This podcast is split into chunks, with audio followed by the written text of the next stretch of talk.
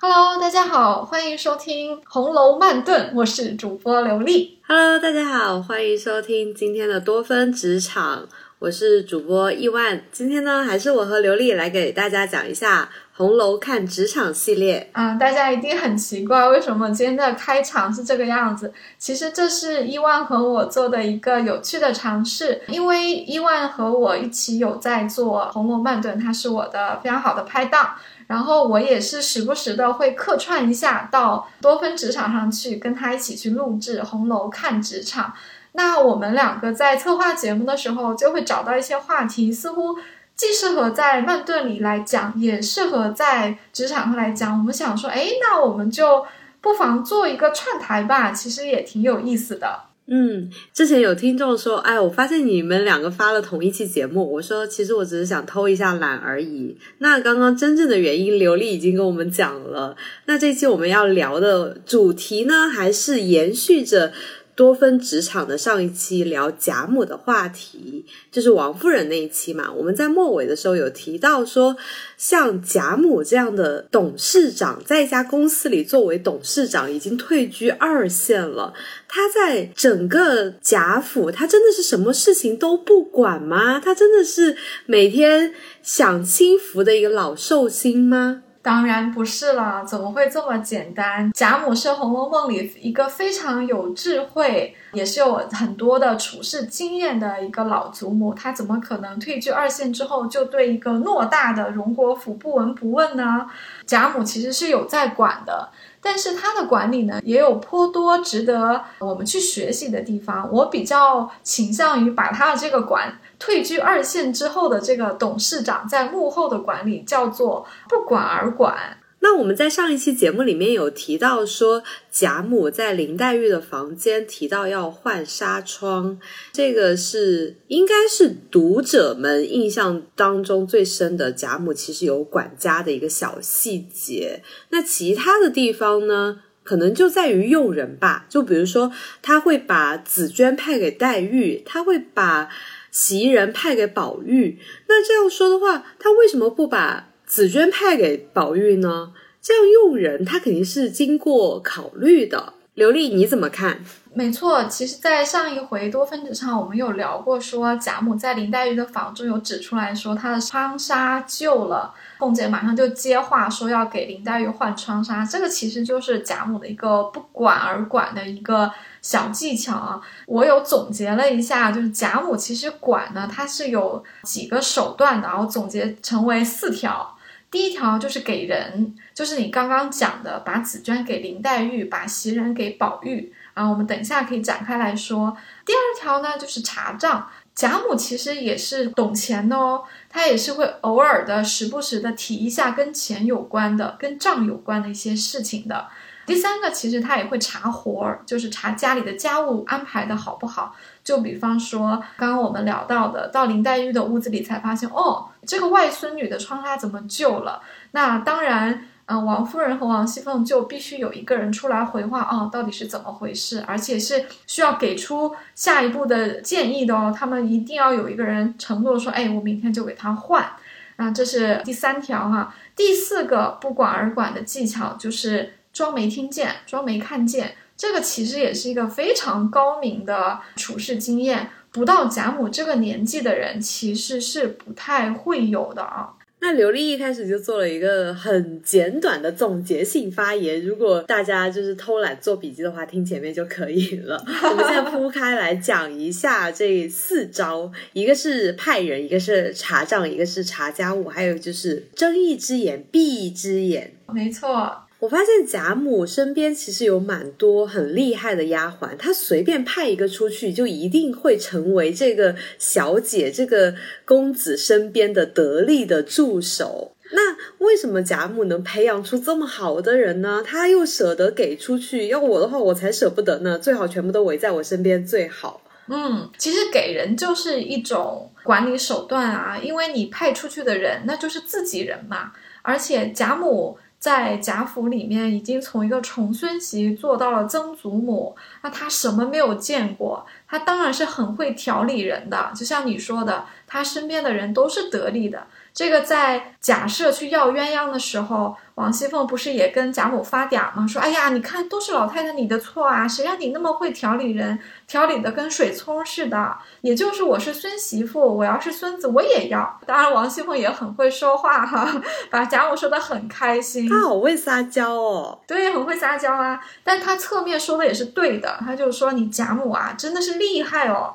你旁边的这些丫鬟一个一个的都是。”又能干又好看又会说话，那难怪人家要啊。那鸳鸯是他的一个大丫鬟嘛，是不是很厉害哈？那贾母身边还有很多别的丫鬟，可能有十几个啊。对贾母来说，这些丫鬟培养之后呢，那她自己也用不了那么多嘛。她又很喜欢她的小辈，比如说像宝玉啊、像黛玉啊这些，她也就会时不时的把自己调教的又能干、人品又靠得住的这些丫鬟，就分几个给她的孙子和孙女。确实是一方面体现了她对这些小辈的一个关爱，另一方面这个就是用人啊，因为他很重视这些孙辈，他们的房里的事情到底是不是行得正、坐得正，这个其实贾母是有知情权，他是需要知道的。所以就像你说的，他因为疼宝玉，就把身边特别会服侍人、脾气特别好、特别贤良的这个袭人给了宝玉。果然，袭人到了宝玉房里面，是不是？就很会做人，也把一个本来会被宝玉弄得鸡飞狗跳的怡红院打理得妥妥当当的。晴雯也是贾母给出去的啊，当然贾母把晴雯给宝玉，他还有一些其他的打算，因为他觉得晴雯又漂亮又会做针线，将来给宝玉做一个小妾，其实是一个挺好的人选。他有点像是一个储备干部一样，觉得说，哎，这个姑娘将来是可以做小妾的，先培养培养。让他到怡红院里面先做一点事情，就是这个是贾母的一个打算。贾母看人还蛮准的，因为我觉得晴雯很干练，真的就是一个雷厉风行的女性。对，贾母其实，在派人这个事情上，她的思路还是蛮清楚的啊。尤其是她在把紫娟给林黛玉的时候，其实这一招是非常非常高明的。呃，我觉得贾母完全就是做到了一箭三雕。为什么呢？因为林黛玉进贾府是来投靠外祖母的，她其实就带了一个老嬷嬷，就是王嬷嬷，年纪已经很大了，然后带了一个小丫鬟，就是雪雁。用啊贾母的话说，要一团孩气，看上去好像也不是那么能够独当一面的样子啊。所以贾母就把紫娟给了林黛玉。紫娟是贾母身边的一个二等丫头，什么意思呢？就是还没有到鸳鸯那个级别，鸳鸯是最一等的嘛。但是呢，也不低了，就是下面马上可能也就是它，因为鸳鸯琥珀可能是啊一等啊，下面可能就是像紫娟这样的。那个时候紫娟还不叫紫娟，在贾母身边她是叫莺歌。你看这个名字也挺反映贾母的趣味的啊，因为贾母不识字也。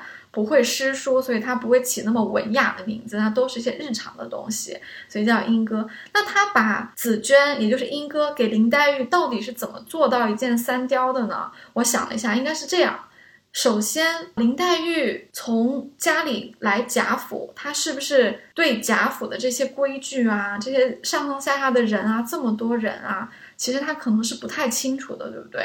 所以说，把自己一个调教的好的一个丫头给林黛玉，这个不就相当于是帮新员工更好的入职吗？这个不就是我们在企业里经常说的叫 orientation 吗？对不对？你看这招是不是特别妙？紫娟过去一下子就事半功倍了，所以这是第一招。第二条有什么好的地方呢？就是林黛玉毕竟是一个客人，那客人在主人家里住了，虽然是外祖母家，虽然是舅母家，但是毕竟是别人家。如果林黛玉受了委屈，她是不是不好意思说？他找谁说去啊？说的都是亲戚，他又不能跟他的父母说。但是如果说这个丫鬟是贾母派给他的，那紫娟会察言观色，林黛玉也会有什么事情就和紫娟说。她如果跟紫娟说了。紫娟会不会私下里去跟贾母说呢？就算紫娟不跟贾母说，紫娟会不会跟鸳鸯说呢？这当然会咯。如果是有这个紫娟和鸳鸯在中间这么一沟通，哎，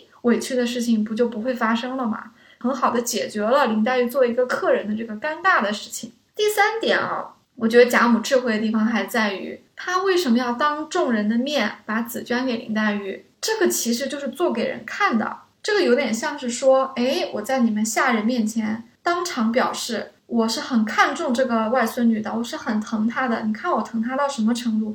我要把我的人分他一个。那旁边这些管事的老妈子、小丫鬟听了，谁敢对林黛玉不好？这个是不是态度就摆得很明显了？这个让我想起了公司里面，如果有一些关系户到公司，哎，你为了表示说这个人是你的人了，你会说，哎，我派我小组里面的那个 leader 去带带他好了，别人就会觉得，哎，刚刚进公司的一个新人，凭什么你会派一个小组的 leader 直接去带他？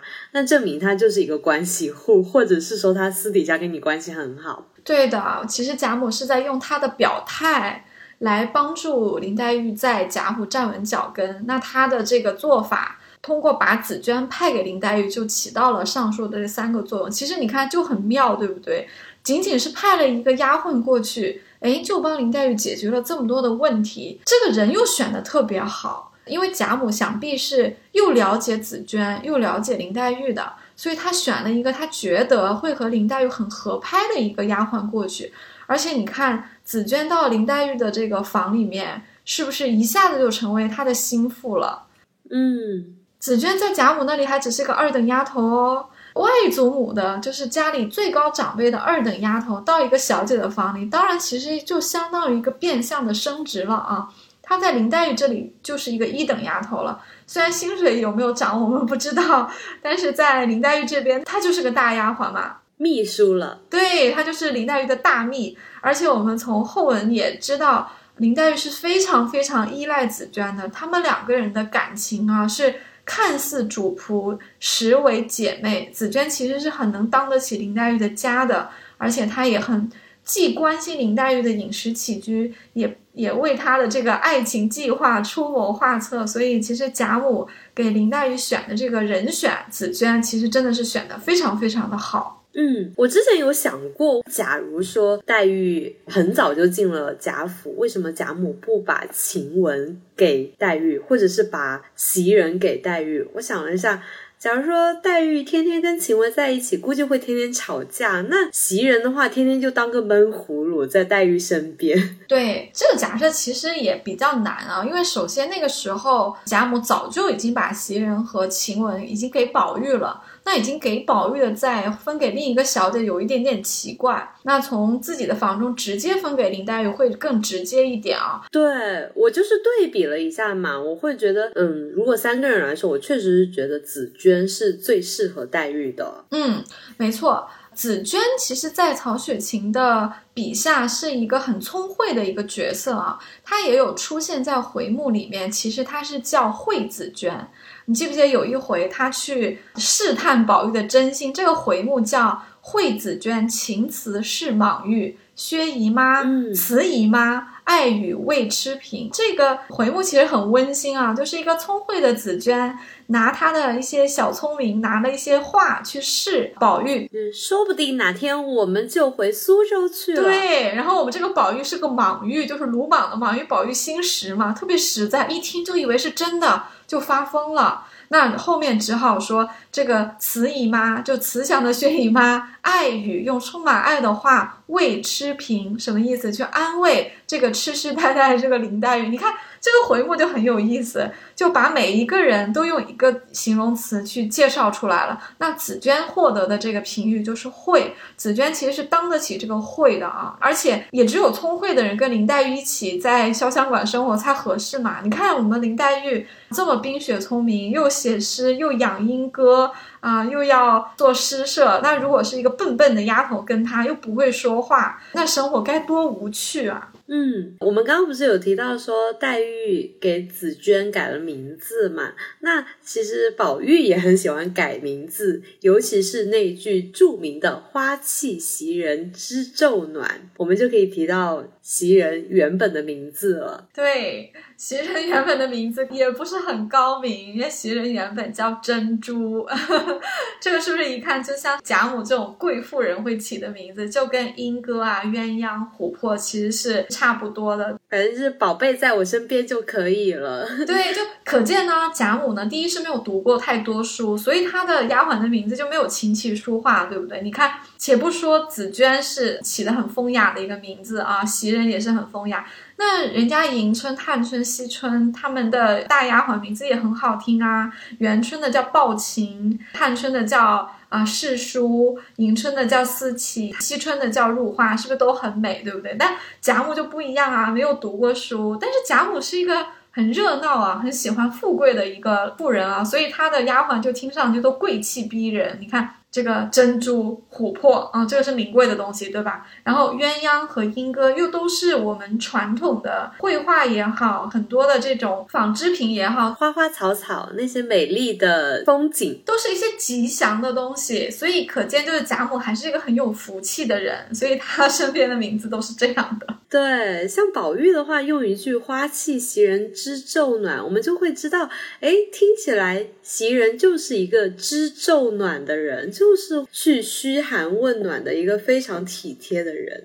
嗯，没错。那关于啊贾母通过给人来实现管理的这里啊，我们差不多已经讲完了。那我们可以讲到第二点啊，就是贾母其实也挺懂钱的。他也是会时不时的去查一下账的，嗯，哎，你在说这个查账的时候，我当时还蛮震惊的，我会觉得天哪，我都是董事长了，你那点小钱我还去查你的账，我何必呢？嗯，对，你说的没错，这个就有点像说董事长会查下面一个代理总经理的报销吗？明明也没有多少钱，对不对？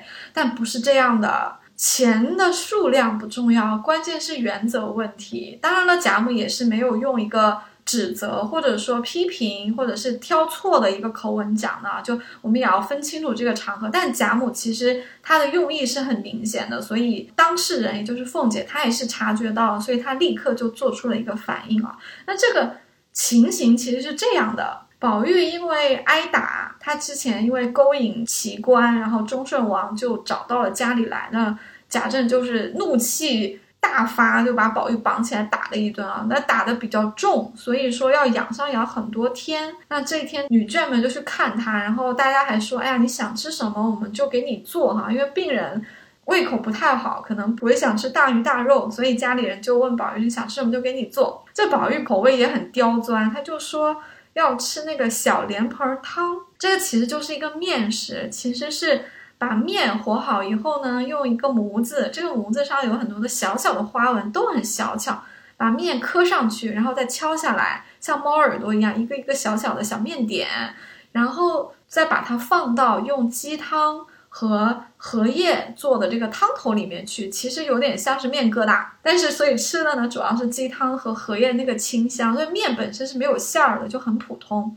但是它难的地方在于。这个小荷叶莲蓬汤啊，这个就不好做。你说这个面还要找模子，还要抠成一个一个小小的这个样子，就很麻烦。宝玉提了这个要求之后呢，凤姐就说了，她说：“哎呀，口味倒不高贵，太磨牙了。意思就是你这个东西吧，贵倒是不贵，这么麻烦。因为凤姐可是管家的人啊，她是要吩咐下去的。但这个时候呢，凤姐她还动了一点歪心思。”他就转头跟下面的人交代说：“去把模子找出来，做十碗。说请太太和姨太太也尝尝鲜，拖赖我也上个句儿，多上筷子。”对，其实宝玉一个人吃，其实只要做一碗就够了，对吧？但是凤姐很聪明，她说：“哎，做十碗吧，老太太也吃，太太也吃啊，姨太太就是薛姨妈哦，因为薛姨妈是客人嘛，也尝一尝。”那拖赖我也上个卷，意思就是说我这十万里面是把我也算上的哦，挺可爱的。我也上个卷，意思就是我也沾个光吧。他刚一说完，别人都没有觉得有什么啊，因为就是家里日常做饭的时候换了一个花样嘛，就今天开了个小灶的意思。哎，这个时候贾母发话了，你看贾母这句话说的多有意思。贾母说：“猴儿，看把你惊的，拿着关中的钱你做人情，什么意思？就是说。”每天我们吃的饭是有一定预算的，你今天给宝玉这个病人开小灶，其实是额外做的一个东西啊，是要额外去批钱的、批预算的，是可以，因为宝玉是病人嘛，本来就是要给他做的。他说你怎么做了十万出来，而且还把自己一份也算上了？哎，你这不就是拿公家的预算一方面你送人情，因为他请了薛姨妈嘛，对不对？你一方面你送人情，一方面自己又吃上了，你这不就是公私不分了吗？看上去好像没有很明显啊，但其实王熙凤就听懂了。王熙凤就立刻说说不相干，她说这十碗的东道我还孝敬得起。然后他就转头又对他的这个办事的人说说那个你去开了库房拿模子去做吧。他说开了账我这里领银子，意思就是说这十碗呀我请，我顺便把宝玉的这一碗也请了。这个就很像我有时候，比如说领导让我去给他买一杯咖啡，我就会问一句：“哎，要不给部门的人都买了吧？” 然后其实当时我自己还蛮想喝咖啡的。你看，你是不是也是王熙凤附体了？想着沾着大家的光，就一起请了，是不是？对，然后领导当时面子过不去，说啊，那好吧，那大家都买了吧。但是第二次领导就不上当了。对呀，也是贾母过来的嘛。贾母其实她提醒的是很聪明的，因为其实这十碗小莲蓬汤呢也没有多少钱，对荣国府来说，这吃饭吃这十碗面能有多少钱？就是鸡汤也不值钱啊。但是为什么贾母会提一下呢？其实是个原则问题，因为凤姐当着这么多的人面。通过给贾宝玉做一碗汤，变成了十碗汤，自己也算上一份，其实呢是有一点点公私不分了哈。那别人其实也是看得出来的。那贾母就要在这个时候立一个小规矩，因为毕竟这时候王夫人也在啊，薛姨妈也在，还有很多下人也在，他们也会有样学样的呀。他们也听完之后，如果贾母没有站出来说的话，他们也会觉得说，哎，原来凤姐。权力这么大呀，想请就请啊！这个预算到她这里岂不就是糊涂账了吗？你看凤姐这个事情办的，对不对？所以贾母就是跳出来说一句，她说：“哦，你就拿官家的银子自己做人情去啦。”其实就是提醒她说：“哎，不对哦，这个东西要是你有意思去请的话，那就你自己出钱，你把这个话。”说的清楚一点，让别人也听到。你看这个王熙凤就很聪明啊。是这种情况真的是会有人模仿的。就比如上次我跟你说那个买咖啡的事件，后来我发现，哎。部门有其他人来模仿我这样子去给领导说，所以领导后面会有一点尴尬，并且会有点无奈加生气吧。没错，这种事情就是很在意说他是不是有先例，然后这个先例是不是符合规矩，因为如果不符合规矩又有先例的话。那被别人模仿去，到时候就会比较尴尬。所以贾母其实也是在凤姐刚说完说要去做十碗的时候，她就提出来了。那凤姐因为也非常的聪明，她就在这个时候接了话，她就说：“哦，那这个东道我来请。”你看凤姐是何等的伶俐，是不是？立刻就猜到用意了。而且凤姐。在众人面前说这个东道我请，开了账去我那里领银子，你觉得她的下人会去她那里领吗？当然不会啦。凤姐其实也是一毛不拔的，但是这个话在人前说出来就好听，当着其他的人面，真正帮凤姐去办事的人，他知道他去做了这十碗，然后钱还是关中的，因为。家里的账不可能算的那么细，他绝对不会去问凤姐去收这十碗面的钱的，他也不敢。但是当着所有的人面，这个戏就演完了，大家就会觉得说，哦，凤姐请客，所以这个钱没有花工费，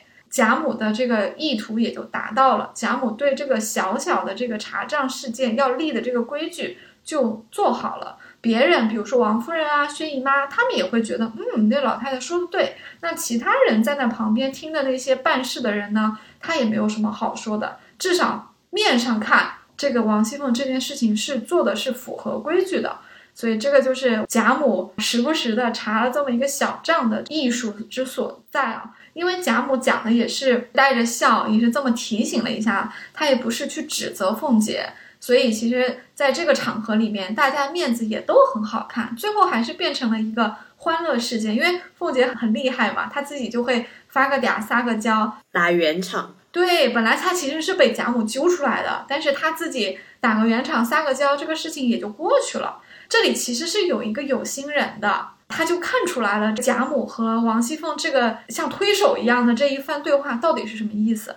看出来的这个人啊，就是薛宝钗。我以为你想说是李纨，因为李纨不是经常会说王熙凤，哎呀，你就是那点小心思，谁不知道啊？不会，李纨在贾母在的时候，她是说话很少的，因为她非常的沉稳。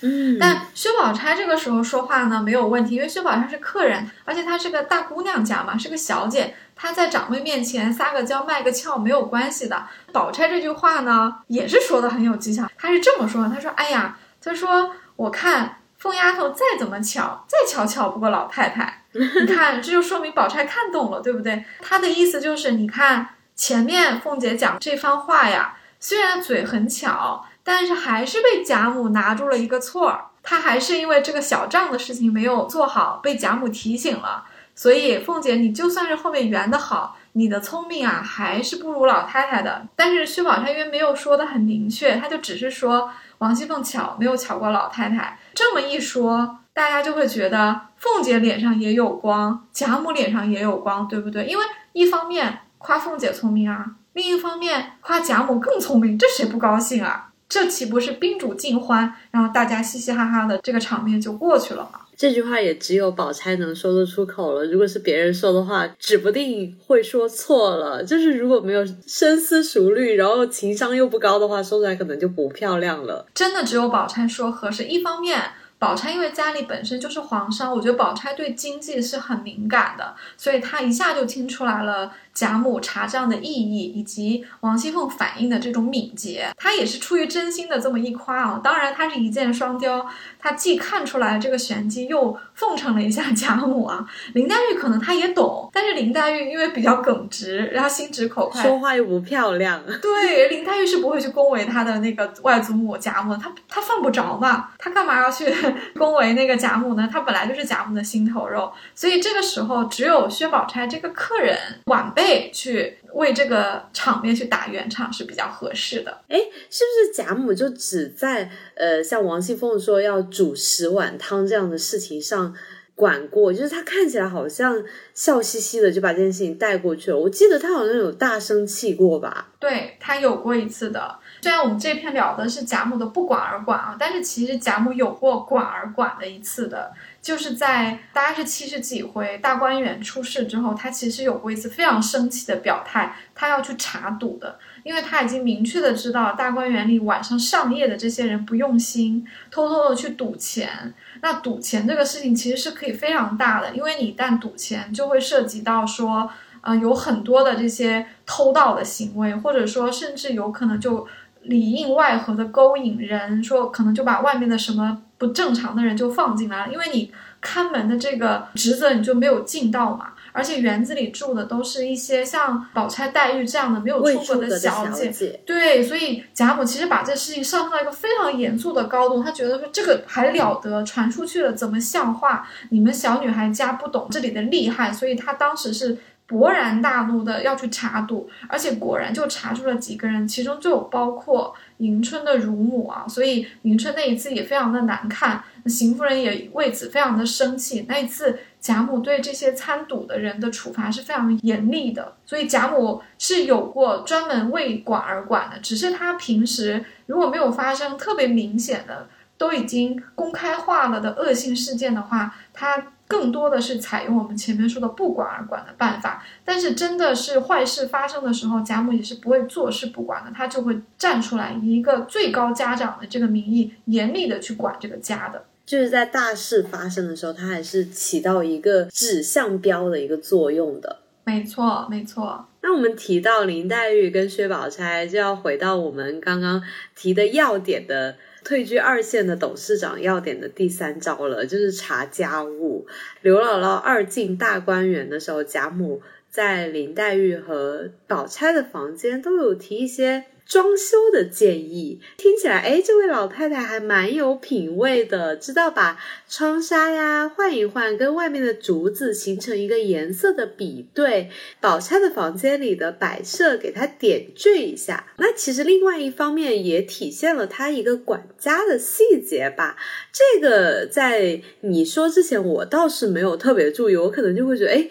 那老太太就是有品位啊，她哪里有管了家了呢？她也是同样的在众人面前提出这一点，又是在点凤姐了，是吗？是的，每次都是点凤姐。其实你也可以理解为，也是有一点点在点王夫人啦，因为毕竟管家这个事情，贾母退居了二线之后，她是先要交给王夫人的。至于你王夫人因为自己要念佛啊，或者说平衡大房二房的关系啊，还是说啊自己不善于管理啊，不管什么原因，你交给了王熙凤，但是有事情还是要找你的吧？呃，王夫人和王熙凤其实可以说是连带的要去回应贾母提出的这些各种各样的要求和检查的啊，所以在。刘姥姥来大观园的时候，贾母因为心情特别好，就要带着她去逛一逛大观园里公子小姐们的屋子，就出现了你刚刚提到的，在林黛玉和薛宝钗的房间，她都有提出一些看似是关于装修的提议，其实也是对一个管家的一个可以说是建议吧，不一定是批评来的。我们可以细看一下，首先他是到了这个林黛玉的房间啊，当然。呃，这个细节我觉得也很有趣啊。我们也不知道大观园的布局是怎样的，但是贾母第一个就去了林黛玉的房间。我觉得贾母心中还是很疼这个外孙女的啊。当刘姥姥很羡慕说这个书房特别好，想必是哪位哥儿的书房，贾母笑指黛玉道：“这是我这外孙女儿住的屋子。”其实我觉得贾母其实对林黛玉是满意的，因为。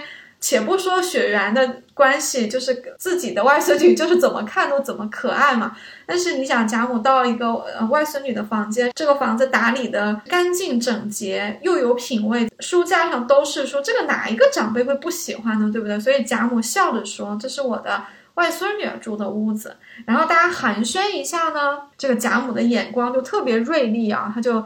看到了，说窗上的这个纱就颜色旧了，她是扭头跟王夫人说的啊。她说这个纱新糊上好看，过了后来就不翠了。这个院子里头又没有个桃杏树，这竹子已是绿的，再拿着绿纱糊上反不配。我记得咱们先有四五样颜色糊窗户的纱呢，明儿给他这个窗户上的换了。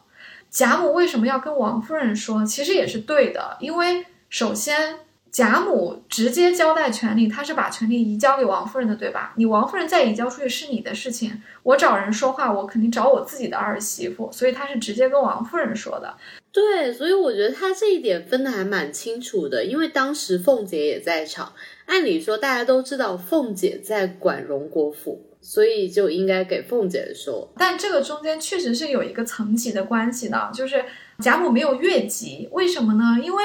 贾母是婆婆啊，我对家里有什么意见，我找我的儿媳妇说嘛。我找孙媳妇不就是跳过我的儿媳妇嘛，就不合适。所以贾母还是直接跟王夫人说，这其实也是一个看重啊。就是如果王夫人在场，我反而不问王夫人，就直接跟孙媳妇说，那我把王夫人看在哪里呢？所以其实贾母是很懂人情世故的，她要先跟王夫人说。一方面也是因为王夫人是舅妈嘛，那她肯定这么一说的时候，也是有一点暗示，哎。这个舅妈怎么回事啊？外甥女住在我们家，窗纱都旧了，但不是很明显的埋怨啊，但是她是有这么一丝丝的，就是提醒一下的这个意思啊。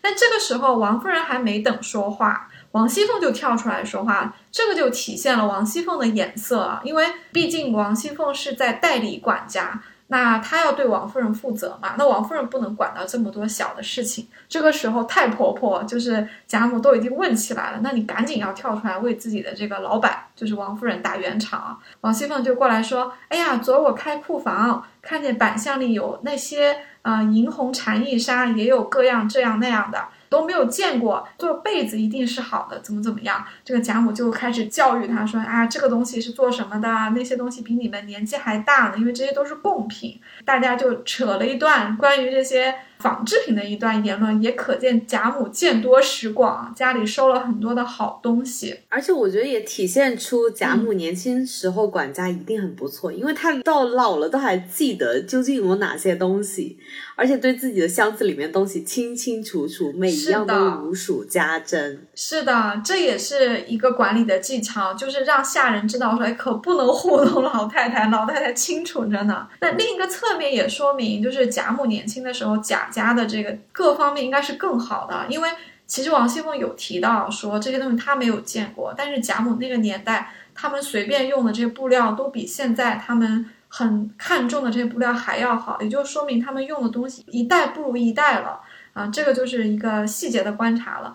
关于这个纺织品的谈话的最后呢，贾母就她没有忘记哦，她没有忘记她一开始的话头是说林黛玉的窗纱哦，所以她就提醒了一下，她说那就明儿找出几匹来，拿银红的替她糊窗子。所以你看贾母就是记性也很好，而且一件事情提出来了，一定要解决问题，就是及时执行。对，及时执行。他就说啊，那你就拿银红的来给他糊吧。他前面不是说了吗？因为外面有竹林，这再用绿的窗纱就不好看，就要用银红去配这个绿才好看。就贾母品味也很高啊，所以他就不但把这个纱选好了，他把颜色也定好了。这个就给了凤姐一个一定要执行的一个理由了，也时间也都给她定好，你明天就要给她糊上，你要再不糊，我可就要来查了啊！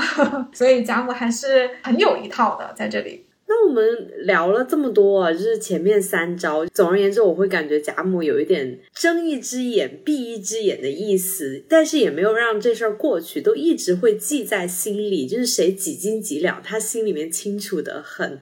那他选择说或者不说，这就是他自己的一个非常大的抉择，也是董事长最大的一个权利。哪一件事情说，或者是哪一件事情不说，怎么样处理的最好？他每天还是要动脑筋的。当董事长真的是很不容易耶。是的，就正如你所说。说和不说，这是一个很大的一个决定，尤其是到贾母这个层面啊。其实小事情他大可以交给王熙凤去办，但是家里总有一些大事的。那这个时候，你是去选择干预，还是不干预，还是装作不知道？其实这里面是大有文章的。中国有一句古话嘛，叫无为而治。其实有的时候无为是很难的，因为大家都会忍不住要做点什么，退一步反而是不容易做到的。但是贾母其实是游刃有余的，她也深谙，有的时候什么都装作不知道，什么都不做。反而是最大的一个智慧啊！当然，他的这种智慧里面有一些无奈的地方了，但也很值得学习。对于贾母的这个无为而治，也就是装聋作哑的这个管理技巧，其实最好的一个例子就是在书的比较后面。鸳鸯帮助贾琏来偷贾母的东西去当这件事情上啊，就是我们提到说贾母的箱子里肯定有很多如数家珍的东西，他能记得清清楚楚。是的，其实贾母是记得清清楚楚的。那所以说。为什么叫睁一只眼闭一只眼？因为他知道啊，你偷了，我其实都知道你偷了，我又不是不知道我家有什么东西，对不对？那我还得装作不知道。为什么我要装作不知道？这确实就是有无奈的地方了啊。呃，我们要从这个前因后果来看啊。这贾琏去找鸳鸯去借当，他其实也是下了一点点铺垫的啊。因为贾琏是荣国府对外的一个男管家，王熙凤是对内的，有点像是。外面的应酬贾琏去做，内部的比如说花钱呐、吃穿啊，就买什么东西啊，这个是王熙凤在做，所以他们俩又是夫妻，所以是一个配合的角色。那这个借当的事情，贾琏是和王熙凤是商量过的。他们也一定知道，说家里这个月现金是周转不开的。为什么呢？因为首先家里的收入是在减少，其次因为荣国公的这个身份在，他们有很多的应酬，比如说官场上的往来，人家生孩子的、过寿的，你都要去送礼。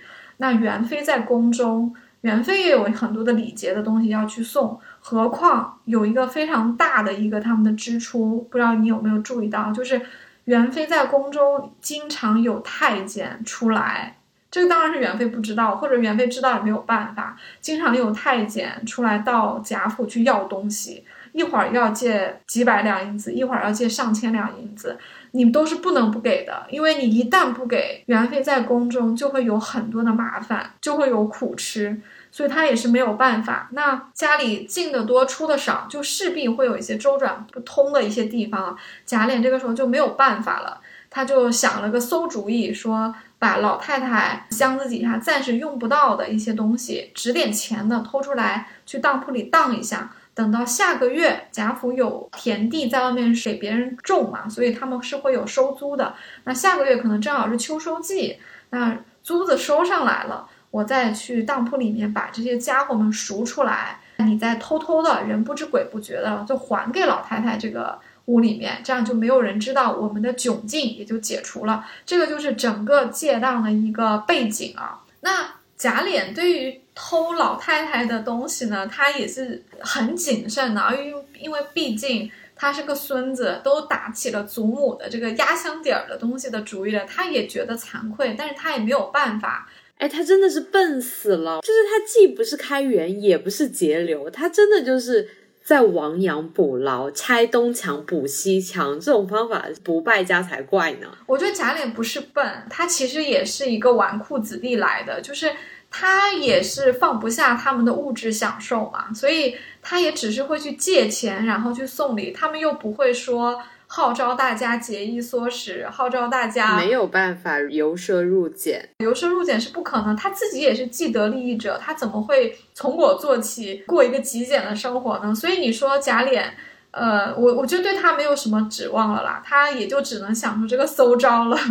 当然，他还是有一点点廉耻的，他也知道去打祖母的主意不是什么好事情，所以他也是偷偷的在鸳鸯来家里看王熙凤的时候，去跟鸳鸯讲这个事情的。而且他也跟鸳鸯讲说，这个东西我肯定是拿到田租就赎回来，不能让姐姐落一个不是。他也很周到啊，就是不希望。因为鸳鸯要配合他偷这个东西，所以他也不希望鸳鸯去担这个责任，所以他把这个事情跟鸳鸯讲了。那鸳鸯作为贾母的大秘，他会告诉董事长吗？肯定会告诉吧。在这个时候，我们其实是不知道的，对不对？因为鸳鸯什么都没说就回去了，而且鸳鸯是当着他的面说这个，你也亏你想得出来。然后他就笑了一下就走了。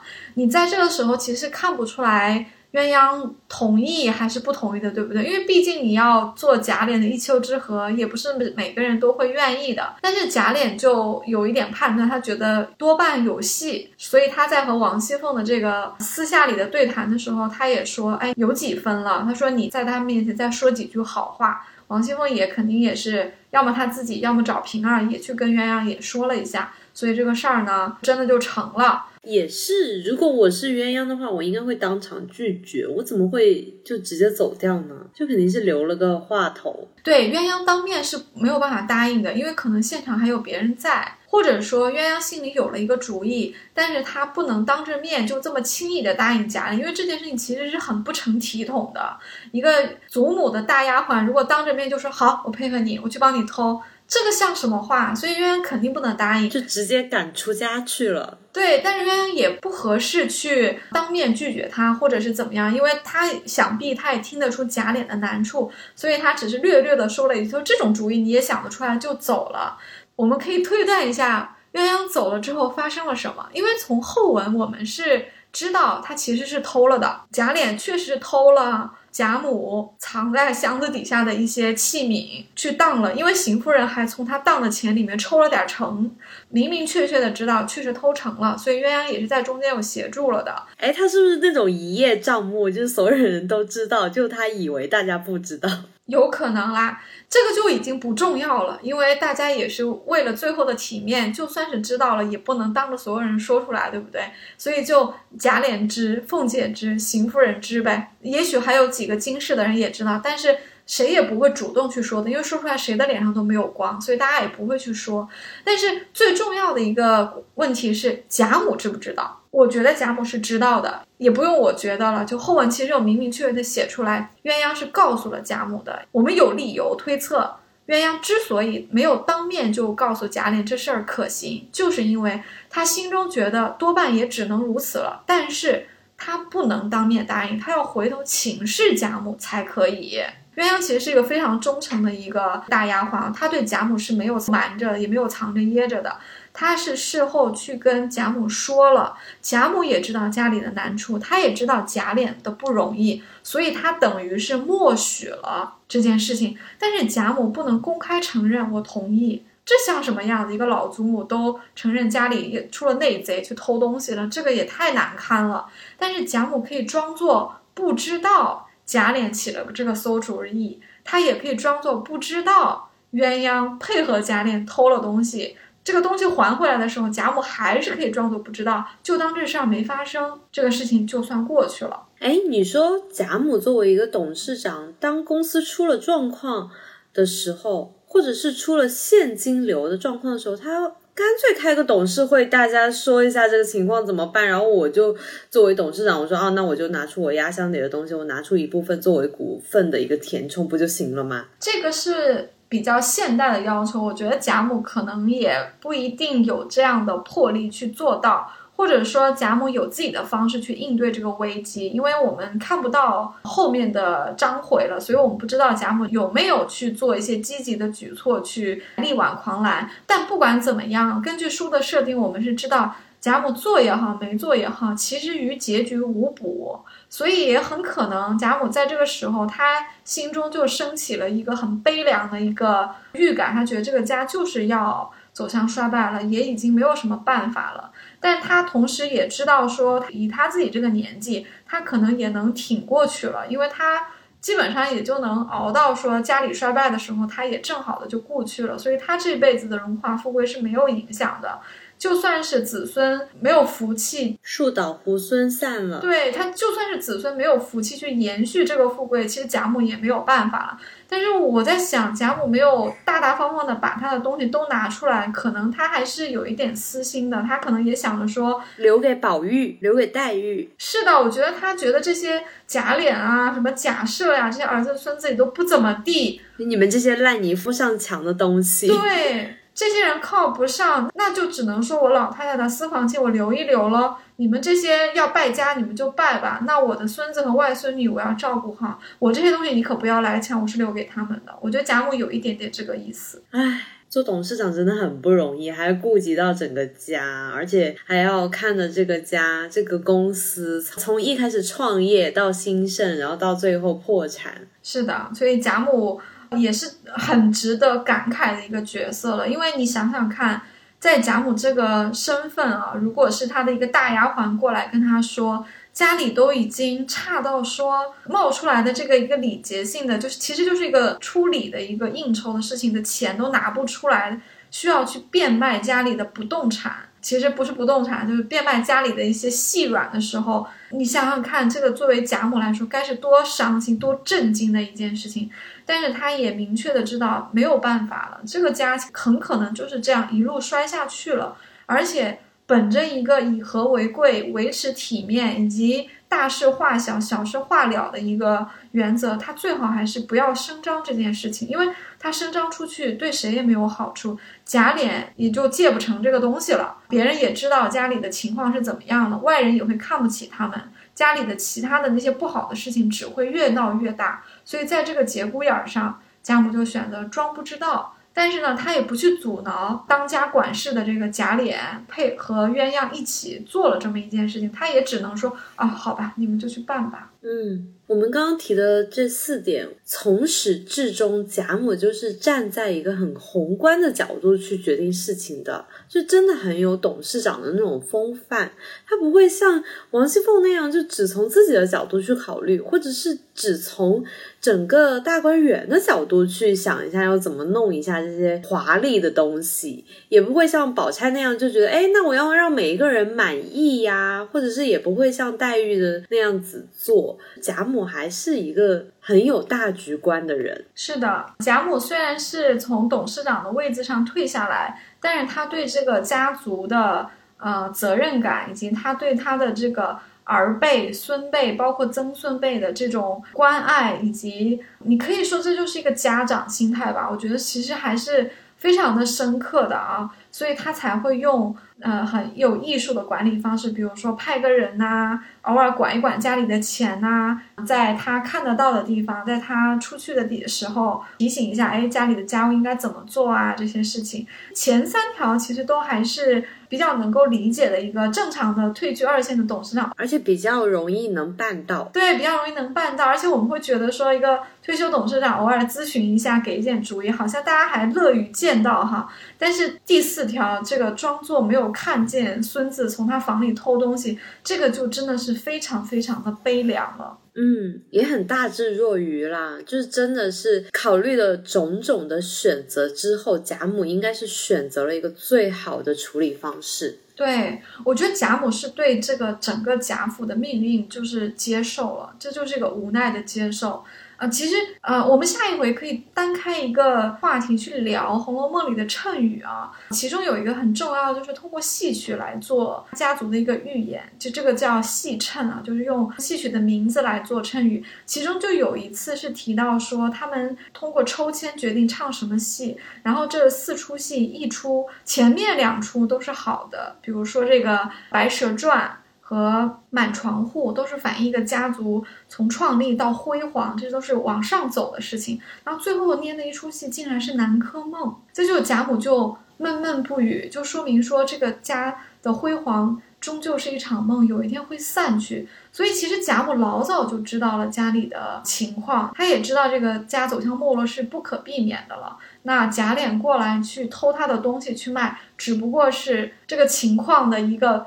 赤裸裸的一个说明，也就是说，已经到了几乎已经快不可收拾的一个程度了。那贾母心中的悲凉可想而知。我觉得她等于是对即将到来的一个衰亡的一个命运，就是已经做了一个无奈的接受了。这其实也是一个很悲壮的描写吧？嗯。我们这一期聊的贾母作为一个董事长的话，还是对现代的退居二线的董事长还是起一定作用的。因为我知道有一些传统的企业董事长退下来的，他并不是说完全退出这家公司了，他在这家公司还是有一个股权结构的一个存在。他虽然没有办法去决定公司现在的一些事情吧，但是他还是能给到一些建议的。那贾母这种大局观啊，这种管人的方式啊，或者这种派人的方式，我们都值得方方面面的去看待和学习。是的，可能我们的听众，如果你想一下的话，在你的职场或者你的家庭里面，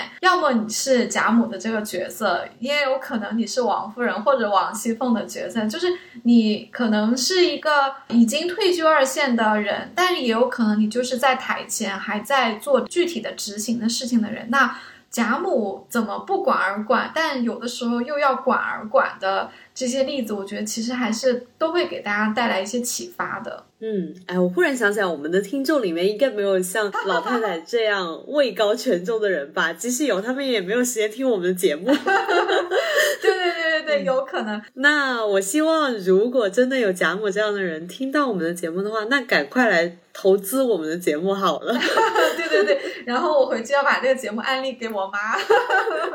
嗯，好的好的，那好，我们这期就聊。到这里吧，这是我们第一次的《红楼慢炖》和《红楼看职场》的一次串台，希望给听众们带来一次比较有趣的收听体验。嗯，严格意义上来说是第二次啦。我们下期再见，感谢刘丽，我是伊万，拜拜。嗯，好，拜拜。